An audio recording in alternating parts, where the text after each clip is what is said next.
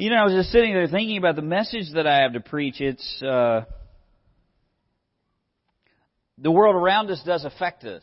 It uh, it influences us, and and you find this this difficulty at times. You're you're spiritually minded, you're heavenly minded, and and yet and yet you live in the world, and and the world is the world is is constantly trying to latch onto you and, and influence you in in many ways, and at times that can get it can get overwhelming. It it can create responses in, in your in your heart. And I was uh, was working this past week, and I heard a, a message on the radio, very timely from the book of Matthew, about the difficulty of the days in which we're you know we're called to live. And of course, that's all through the Bible, Old Testament, New Testament. There's a theme from from the, the, the front of the Bible all the way to the end about how God's people will face opposition and persecution and difficulty and, and that you're to live separate and all of those kind of things. But it, but it was the day after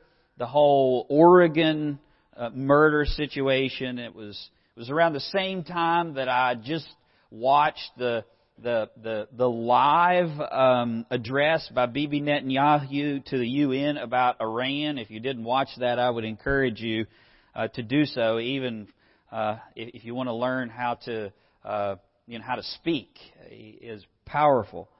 With the knowledge of all that and all the global issues in the back of my mind as a human being, you know, I'm listening to this message about Matthew, and and then I heard something about the the next presidential debate, and I was reminded with all that going on, my mind was drawn to the bullpen of what we've got to step up to the plate to deal with all of that on, on both sides of the aisle, and, and, you know, I can't tell you that I was very much comforted by, by that.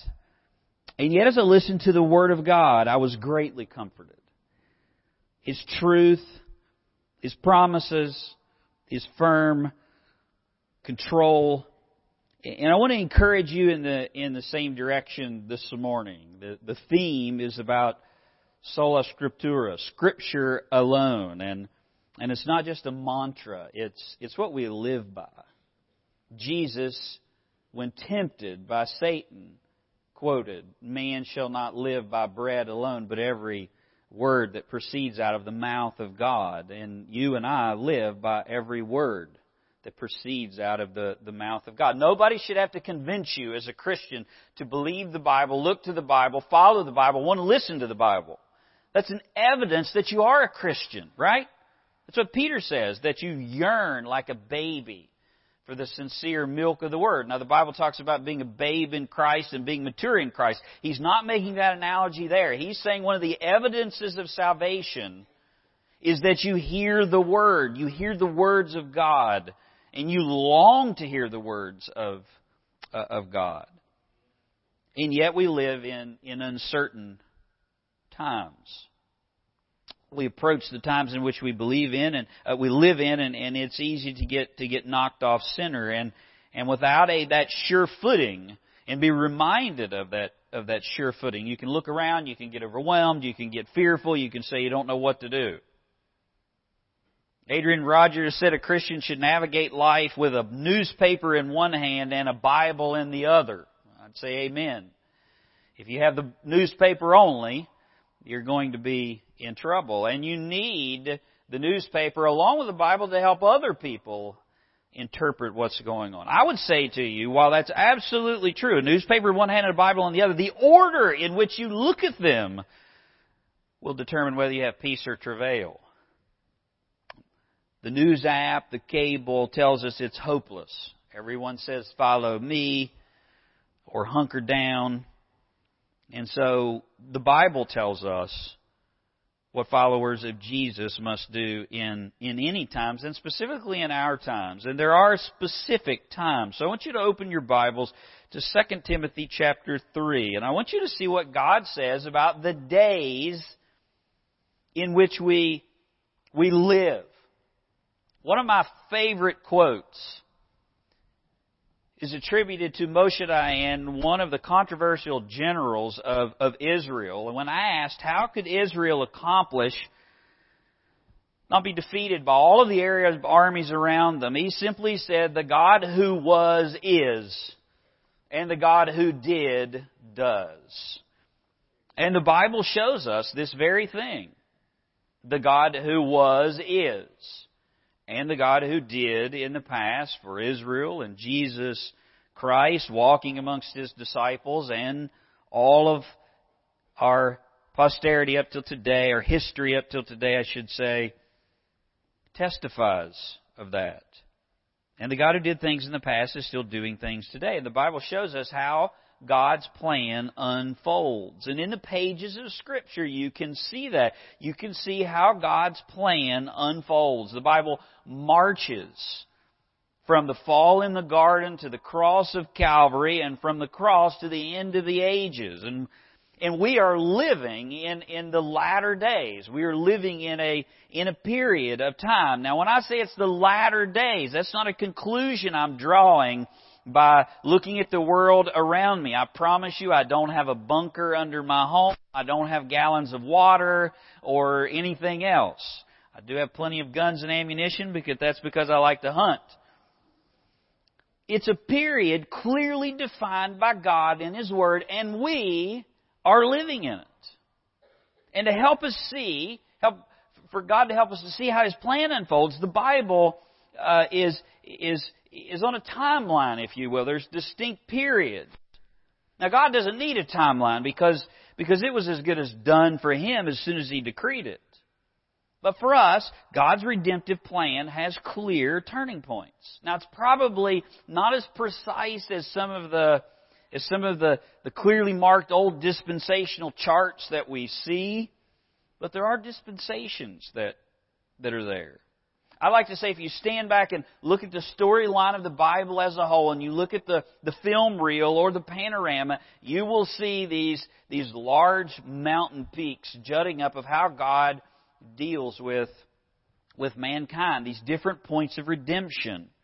And there are similarities in every period, and there's also differences in every period. Regardless of the period uh, that, that you're in, in the Bible, there are similarities. In the last days or the latter days that we live in, it's the same as it was before the flood. God is the same, man's need is the same, and the way of salvation is the same. Malachi 3 6, the Lord says, I am the Lord, I change not. Man's need is no different today than it was in that period. Genesis 6 5 says, After the fall, the hearts of men were continually evil. Every intention of the thoughts of his heart was only continually evil. Man didn't get better after the flood. It's the same heart today. Romans 3 verses 10 through 18, written in the New Testament, talking about how there's none righteous, no not one, and all have sinned. It's a quote from the book of Psalms, Psalm 14. You can go look at it. Old Testament, New Testament, exactly the same because man is basically the same. And God's way of salvation is the same. The only hope that mankind has is God's grace alone. That grace through faith alone, in Christ alone. And salvation in the Old Testament is just like today. It's just on that side of the cross rather than on this side of the cross. It was faith in God's promise of a Redeemer who was to come. Abraham. That's what Paul argues in the book of Romans and what he argues in Galatians. Abraham was 400 plus years prior to Moses, prior to the law. Salvation in the Old Testament, Jews weren't saved by the law, they were saved by faith. They expressed their faith by, by obeying the law. And the New Testament salvation the way it's described that salvation comes to those who place their faith in the work of Christ. That is finished. It's accomplished. It's done. And while there are similarities during these period of times, there's, there's also distinctions. Now you could provide much greater detail. And again, my purpose is not to give you the seven dispensations or whatever else, but just to help you to think in a chronological, linear fashion in the way that God is unfolding redemptive plan. There is no linear with God. He's eternal. There's no beginning or end. But for us, it's being worked out here in time. There, there's the period of looking toward Christ's coming. And God's primary uh, methodology or vehicle or, or way in which He revealed Himself was through a people, God's people. God revealed Himself through a chosen people, the Jews, and they had His law and they were distinct from the world. They, they were to be a light to the Gentiles. They weren't to keep it unto themselves or live unto themselves. The Great Commission begins in, in Genesis 12 and with the call of Abraham. And they were to be the light unto the Gentiles until the true light would come into the world. Isn't that how the book of John starts? Jesus Christ, the true light, has come into the world. But what did the Jews do? They, he came into his own and his own received him not. They rejected that light. And he would come in their midst. He would come from their midst. Salvation is of the Jews, meaning the Messiah would come from Abraham and David. And, and then when Jesus came during Christ's earthly ministry, was that not a turning point? I mean, if you want to say, where's the Mount Everest in the range? It's there. It's when Christ came. God's Savior is how He's revealing Himself to the world. Isn't that what the book of Hebrews says? What you've heard about Him, here He is. You want to know who God is? You want to see who God is, what He's like? Look to Jesus Christ. He is, He's the, He's the God man. He's God in human flesh. And Jesus proclaimed the good news that salvation had come.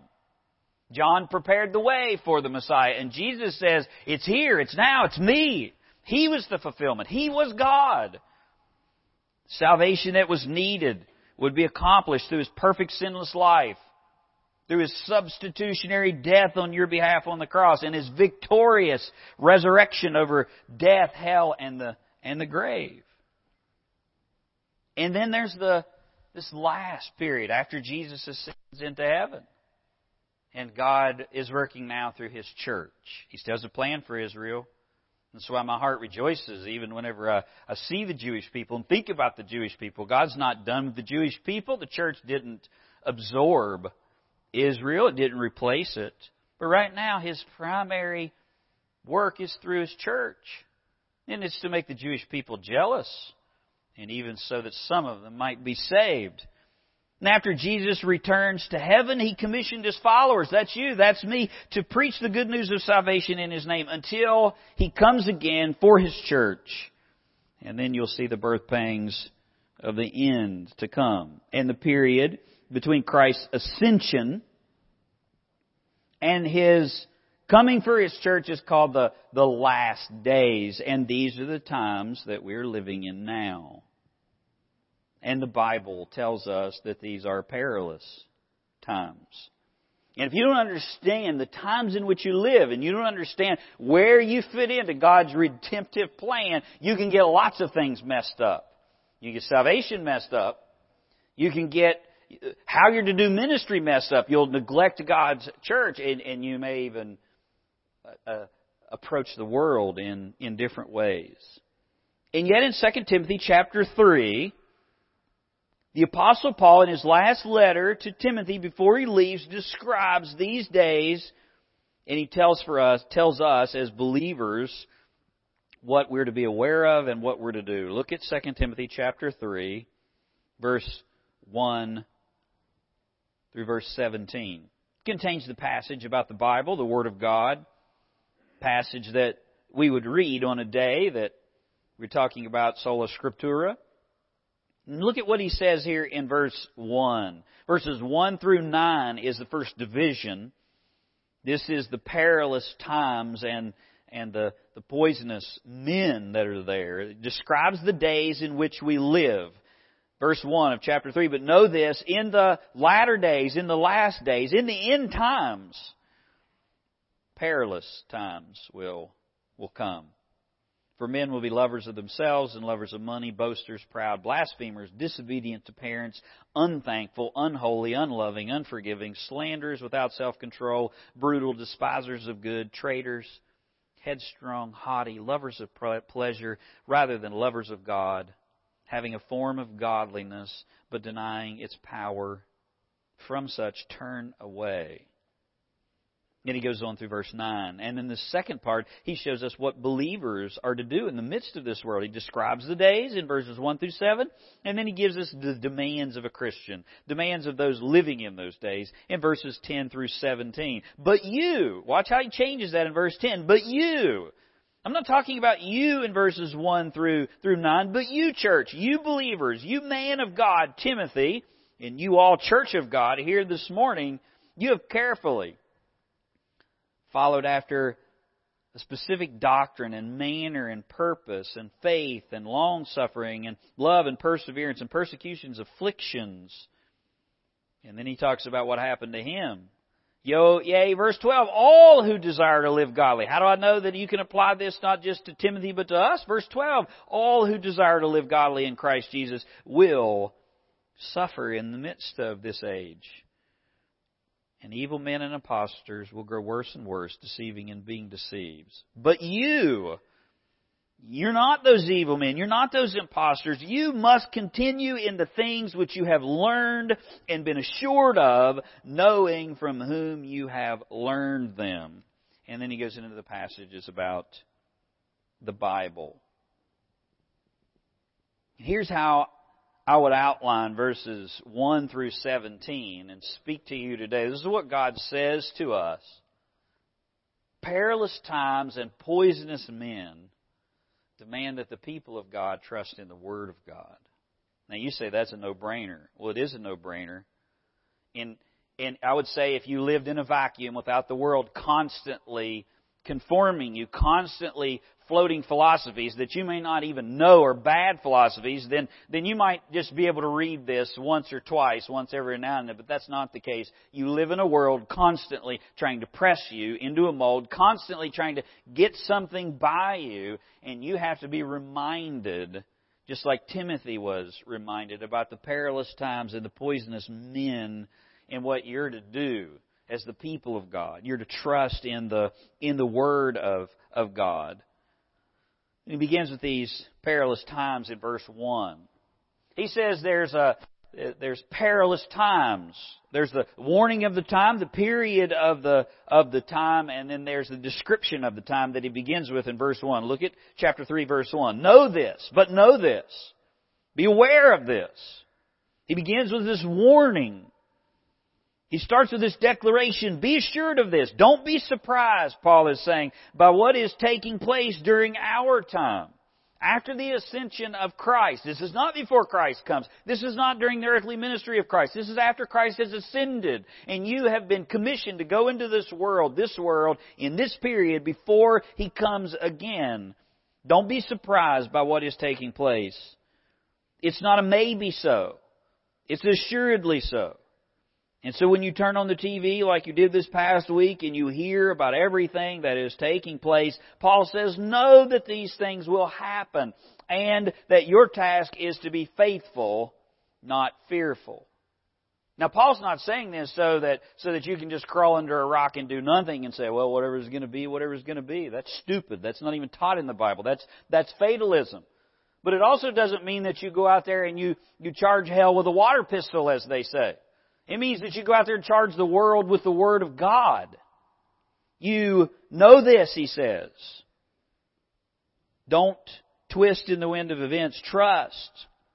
Be like the, the, the old Scottish aunt that Moody told about, who had a young Scottish student in the university who was rooming with her and, and, and he, one day the student came home and said to her, Auntie, you know this, this, the, the verse in Hebrews that you so often quote, I will never leave thee nor forsake thee. Well, I found out today that there are five negatives in the Greek that's in that verse, and it reads like this. I will never, never, never, never, never, never leave thee. And the old auntie said, Oh, one of them is good enough for me, laddie. because he has said, I will never leave thee. Therefore we may boldly say, I will not fear. It's, it's a warning. Not to make us fear, but to give us faith. When you see the Bible confirming what's happening in the world, you, you, you have the newspaper in one end, you have the Bible in the other. Which one trumps? Well, the newspaper just confirms what the Bible is saying to us. These are those kinds of, of days. It, it, then he describes the period of time. It's the, it's the last days. But know this. That in this period of time, in the last days, this is a reference that Paul gives numerous times. Acts 17, 217 describes it as the period that started with the work of the Holy Spirit at Pentecost and will continue. It simply means the last days on God's redemptive calendar. It's not the beginning days when the Messiah's people are being formed so that they would give birth to him. It's not the days that the time of the bridegroom. It's, it's the days in which the bridegroom goes to prepare a place for you. Who's you? That's the church. And so that the bride will go out into the world and so the bride can be prepared for when the bridegroom returns. The last days means days in which nothing else needs to be completed before he returns. That's the days in which you minister, and that should excite you. It should excite you. You know why it should excite you? Because you are one second, one trumpet blast away from the coming of Jesus Christ. That's what the Bible says, isn't it? Now think about that. Think about how dull and faithless we are. Even as I say that to you, you are one second, one trumpet blast away from Jesus Christ returning. And as I say that to you, it falls upon your heart dead, dull. It, it, it's like a gong because our hearts are, are, are dead and faithless. It tells us that we're not in the scriptures enough. It tells us that we're too affected by, by the world. We say, oh yeah, I know Jesus is coming. Jesus is coming morning, night, or noon. He can come right now. There's nothing else that has to happen in these latter days. He'll split the sky and call us to himself. And while that's exciting future, these days are called perilous. That last bullet point there, the, description of the time. Know this. There's the warning to build faith. In the last days, that's the description of the time, perilous times will come. The word is difficult.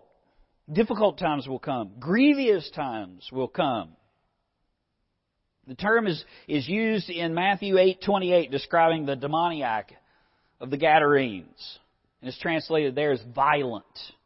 What are the times going to be like? It is going to be like the way that the, the demoniac at the Gadarenes behave. That's the way these times are going to be marked by. Can you see that in the world today? Plutarch, the Greek writer outside of the Bible, used this same term to describe an ugly, infected, and dangerous wound, one commentator says. These days are ugly, they're infected, they're dangerous days. And this is how God describes the days we're, we're, to live in. And so while the thought of Christ coming lifts our soul, we must not be naive about the world in which we live in and its opposition. The times are violently hazardous. How utterly foolish then it is to, to try to think that we can gain acceptance from the world. Or to think unbelievers will ever befriend the church. What complete nonsense it is to try to use some type of strategy for ministry or church that, that attempts to make the gospel palatable to a world that, that hates it. Your only tool is the gospel. The gospel is the power of God unto salvation.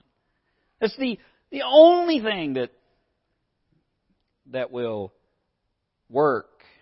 None of that, the, the times are, are filled with, with poisonous men. And in verses 2 through 9, he describes their characteristics, their deception, and their condemnation. what makes these times perilous, deadly, and dangerous? Because the people that live in them. Heaven won't be that way. There won't be any sin in heaven. There won't be any backbiting in heaven. There won't be any gossip in heaven. There won't be any difficulties in heaven. There won't be any devil in heaven. There won't be any unsaved in heaven. There will be those redeemed by the blood of Jesus Christ, given new minds and new hearts. But until that time, they're, they're poisonous men. He says in verse 2, for men, for men. Why will these be perilous? For men. He's describing for men will be lovers of themselves. And he begins to describe their characteristics. Now, I'm not going to give you a list of everything's there for time's sake, but I think there's three areas in which you can focus on. There's, there's the, the love of self, there's, there's a description of the characteristics of how they love themselves, their characteristics about how they're indifferent toward others, and their characteristics about how they hate God.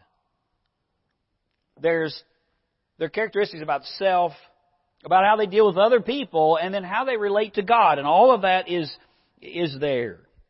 They love themselves. Paul begins with in verse 2, for there they will be lovers of themselves. Philotos where we get Philadelphia and the pronoun autos. People in this age love themselves. They live for themselves. And you can see that how they behave. They're boasters, they're proud, and they're blasphemous. Why are they boasters and why are they plow, uh, proud and why do they blaspheme? because it's all about me. Their God is the one that they see in the mirror. They're lovers of money, Paul says. They amass things to consume on their own desires. They're driven for material gain, for personal ease. They're boasters, proud, blasphemers he says. They boast of their accomplishments. They're lifted up because of them, so they're proud, and they disregard the one who made them and gives them the ability, so they blaspheme God with their lives. They don't care about God. That's what he says there. They're different toward others. I would begin there with the, with the whole disobedient to parents, unthankful, unholy.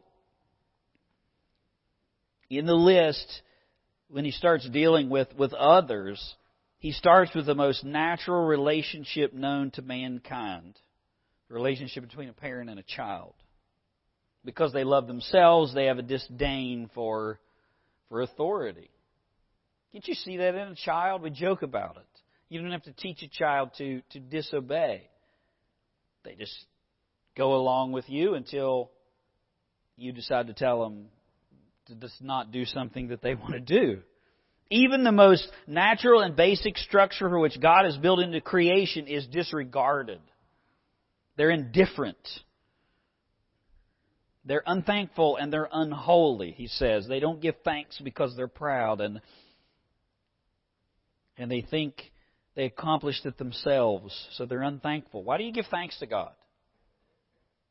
You know, you're what is it? Little Jack Horner sat in the corner you know the nursery rhyme? My mom used to teach me those nursery rhymes.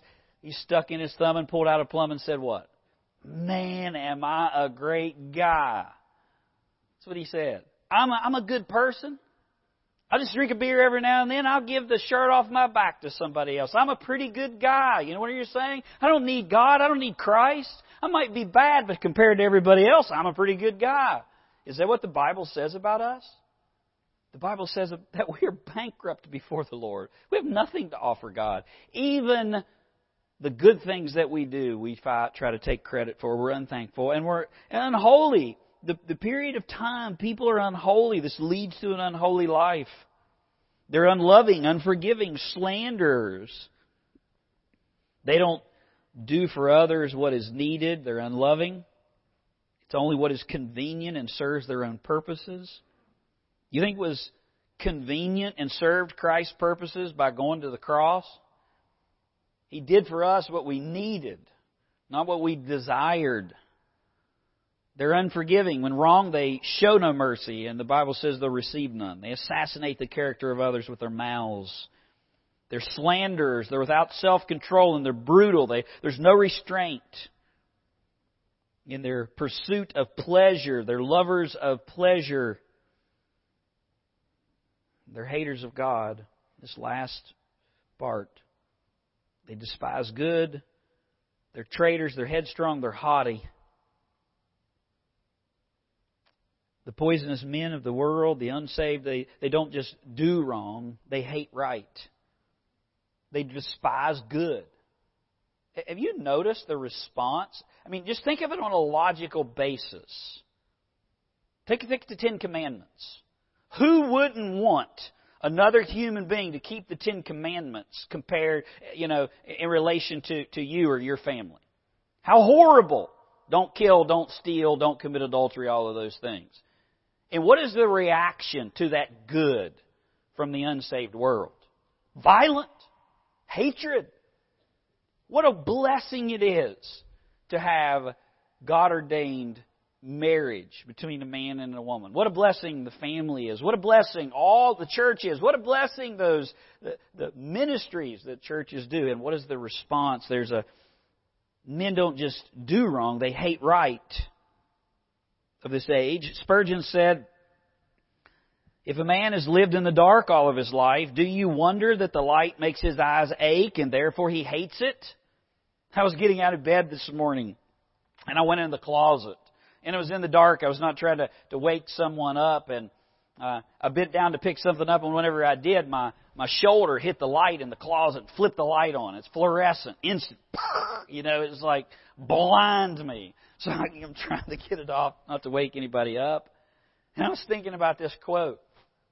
Don't find it strange that they respond to the gospel and to you and your righteousness that way? I would say if unbelievers are not are, not affected by your life in any way, you might want to look at your life. Don't look at the unbeliever. They're traitors. They don't keep even the most basic loyalties because they're they're loyal to themselves. What's worse than a traitor? They're high minded, they're headstrong, they're proud. They think God's truth is a quaint notion to be disregarded. One of these days, you Christians, you'll see. You'll understand. It'll be just, it'll be just like civil rights. It'll just be just like racism, which truly was sinful. You, you'll, you'll get it. The church will come around to same sex marriage. You just need to evolve. You just need to get smarter. Isn't that the, the tone that you hear today, high minded, proud. They think God's truth is something to evolve above. They're lovers of pleasure rather than lovers of God. That's the summary statement. Brings us back to the beginning. They're lovers of pleasure rather than lovers of God. He begins with, For men will be lovers of themselves. And these same men are lovers of pleasure rather than lovers of God. The men of our time worship the God of self, and therefore they bow at their own altar and not the true Creator's. And look at what he says in, in verse 5 having a form of godliness, but denying its power. They have no power, only puff. They're empty shells. You ever played that stick of chewing gum trick on somebody else? Used to be, you know, you pulled out the the Doublemint or spearmint or juicy fruit or whatever it was, and then you you carefully fold up the silver wrapper and you you know put it back down in there and you and then you stick it up about that far and you go to your brother, hey, you want a piece of gum, right? Pulls it out, hey, there's nothing in there.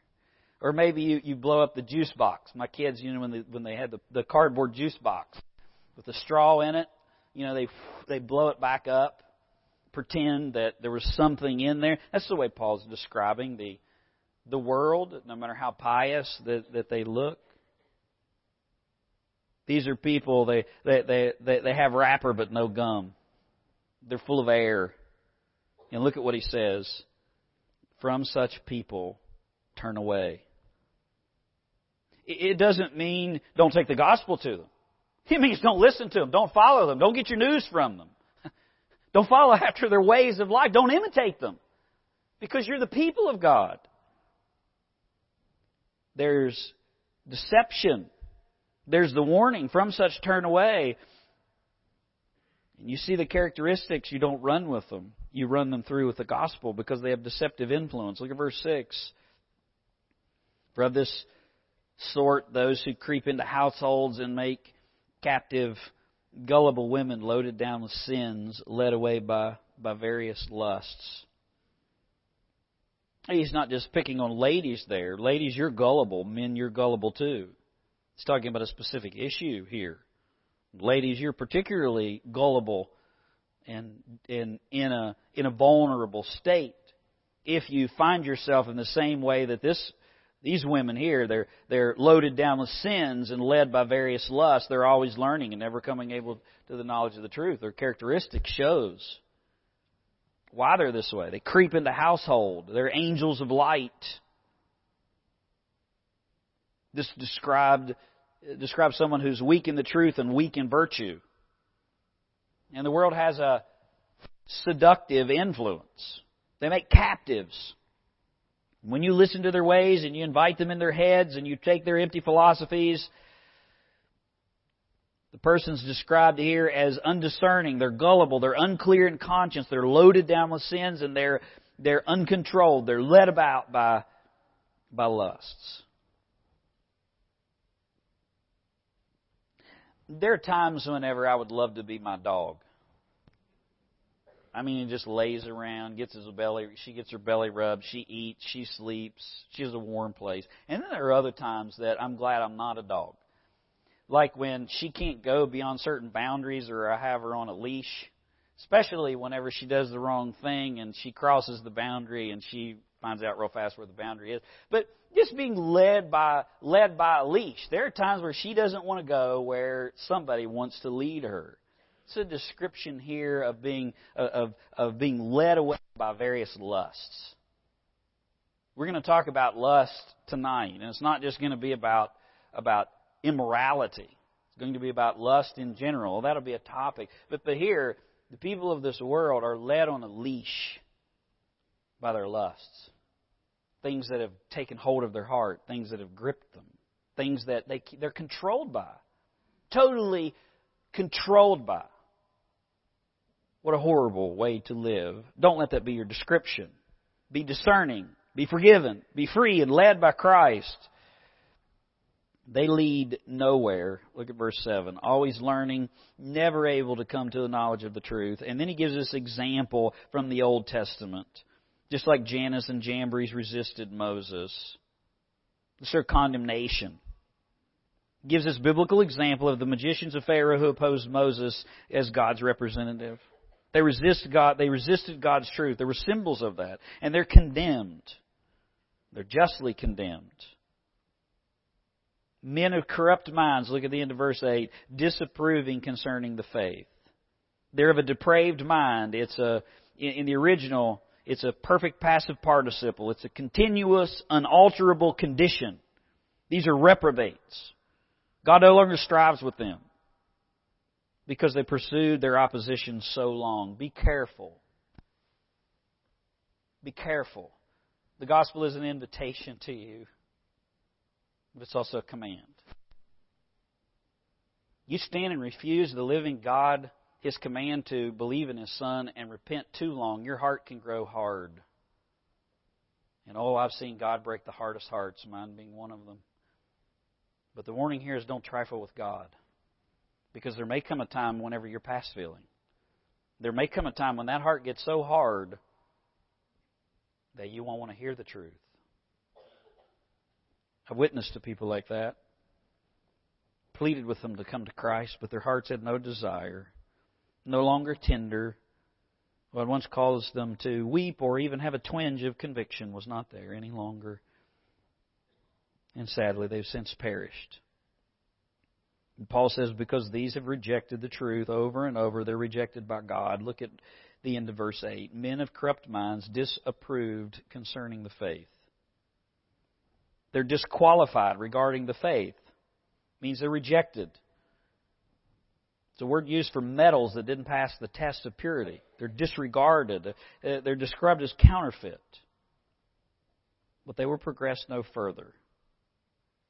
For their folly will be manifest to all. The most articulate sinner, the, the most evil man on the planet that looks like he is conquering and, winning, one day will be exposed for exactly what they are. Fill in the blank. Vladimir Putin, the, the guy who's running Iran, George Soros, whoever you can think of. The one that seems like they're winning, the one that seems like they're getting away with what they're doing. One day, their folly will be manifest, not just before God, but before all. They'll be exposed. As theirs also was, Jannes and Jambres. You remember when that happened? when they looked like that they were reproducing the miracles and then fell flat on their face, flat on their face. And while these men are bad examples, Paul gives us a good one to, to follow. I'll blow through this very quickly. There's the people of God, verses 10 through 13. And then there is the Word of God that I'll end with. Look at verse 10. But you have carefully followed my doctrine, manner of life, purpose, faith, long suffering, love, and perseverance. It is in these perilous times that we have a standard to follow, an example to follow. Paul has given us a good one. During perilous times amongst poisonous men, the people of God must follow the Word of God. Paul says, My doctrine. Give a specific body of truth to believe. It's non negotiable. You don't reevaluate the definition of marriage because the culture does. You don't decide what works in the church, therefore that's the way that you go about doing ministry. You have a standard, there's a doctrine, and there's a way of life, and there's a, that life has purpose, and there's a faith, and there's long suffering and love and perseverance, and that life also has opposition. There's suffering to endure, verses 11 through, through 13 persecutions and afflictions. Don't think that you're going to live righteously. You're going to strive to follow after God, resist the world, and the world's just going to sit by and let you do that. They're not. You're going to find suffering to endure. And just like Paul, we are to endure. Verse 12, yes, all who desire to live godly in Christ Jesus will suffer persecution. And we endure because our hope is in the Lord. It's in Him. It's not just Paul's experience, it's, it's all of Christ's followers in these last days. And you won't suffer unless you're righteous. Notice what it says all who desire to live godly in Christ Jesus. If your milquetoast, cream puff go along with whatever happens in the world, you're going to find acceptance. You're not going to find any opposition. But it's much better to be rejected by the world than be rejected by God. Amen. It's hard. But we have a hope. Where's our hope? There's the last point. The people of God must trust in the Word of God. Verses 14 and 15, it educates unto salvation and it instructs in sanctification. Look at verse 14. But you, they, verse 13 is the transition, but evil men and impostors will grow worse and worse, deceiving and de- being deceived. But you, flip side, must continue in the things which you have learned and been assured of. Why? Knowing from whom you have learned them. And what did you learn? That from a childhood you have known the Holy Scriptures, which are able to make you wise unto salvation through faith which is in Christ Jesus. It educates unto salvation. The Scriptures do. He tells Timothy to continue in what you've learned and have believed, knowing these writings that gave you the old, old story of Jesus and His love. Don't ever get too old, too learned, too sophisticated that you forget Jesus. Don't think that Jesus loves me, this I know, for the Bible tells me so is a song just for children. It's a song for you.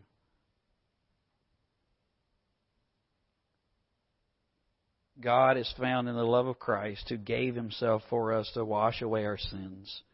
And that same Bible, once believed, is the only thing that you need to walk and grow. It, it, it instructs in sanctification. I'll read the Gospel of John, read the book of Romans. You're trying to lead someone to Christ. What do you say after they come to Christ? Oh, you don't need the Bible anymore. Oh, I don't need the gospel anymore. No. It instructs, look at verse 16. All scripture is given by inspiration of God. It's profitable for doctrine, reproof, correction, for instruction in righteousness. Look at verse 17. Not the one who is coming to salvation, but the one who has found salvation. That the man of God or woman of God may be complete, thoroughly equipped for every good work. In sanctification. That's just a fancy name for growing. You becoming more and more like Jesus. Do you realize how many sales pitches you get a week? Try this, try that. Sometimes you're pleased, sometimes your hopes are dashed. He says you never have to question the trustworthiness of the Bible because it is the very breath of God that uttered its words. It's inspired, it's inerrant, it's infallible, it will never fail. You put your hope in the Word of God rather than everything that you feel and everything that you think. It's profitable for you. Teaching, reproof, correction systematically instructs. It exposes bad thinking. It corrects us toward good thinking. And it trains us in righteousness. It brings us up in the ways of God. And the end result is maturity. The man of God, verse 17, may be complete, that's mature, thoroughly. Do you want to be mature? You don't want to be like the world. You don't want to be like the one who's, who's ever learning and never able to come to the knowledge. Don't you want maturity? You don't want to be a baby? Go to the Word. Love the Word. Read the Word. Sit under the preaching of the Word. It's the Word that matures. It's not a system or a book or a person or a preacher. It's the Word. And it completely equips us, thoroughly furnished, thoroughly equipped, so that we can do all the work that is good, that is required in these perilous times amongst poisonous men. Paul says, Timothy, know this. In this period from the time that Jesus ascends until he raptures the church, until he comes, these are the last days. I'll be working through my church. I've sent you into the world. And in the midst of that world, it's going to be difficult. It's going to be perilous. And the entire world is going to be described in, in this way. You don't be that way. You are the people of God, Timberlake. Those of you who are born again. You are like Israel in some way, in the sense that you're the church. You're the, you're the visible, gathered church here this morning in the midst of this community. And in this time in which you live, you must, you must build your lives upon the solid rock of Christ. You must look to the Bible. You must let it rebuke you. You must let it correct you. You must go to it first rather than the newspaper or the philosophies or your thoughts or otherwise. You must mature through the Bible so that you can stand. And I want you to notice how Paul ends this whole thing. Well, he begins a new thought.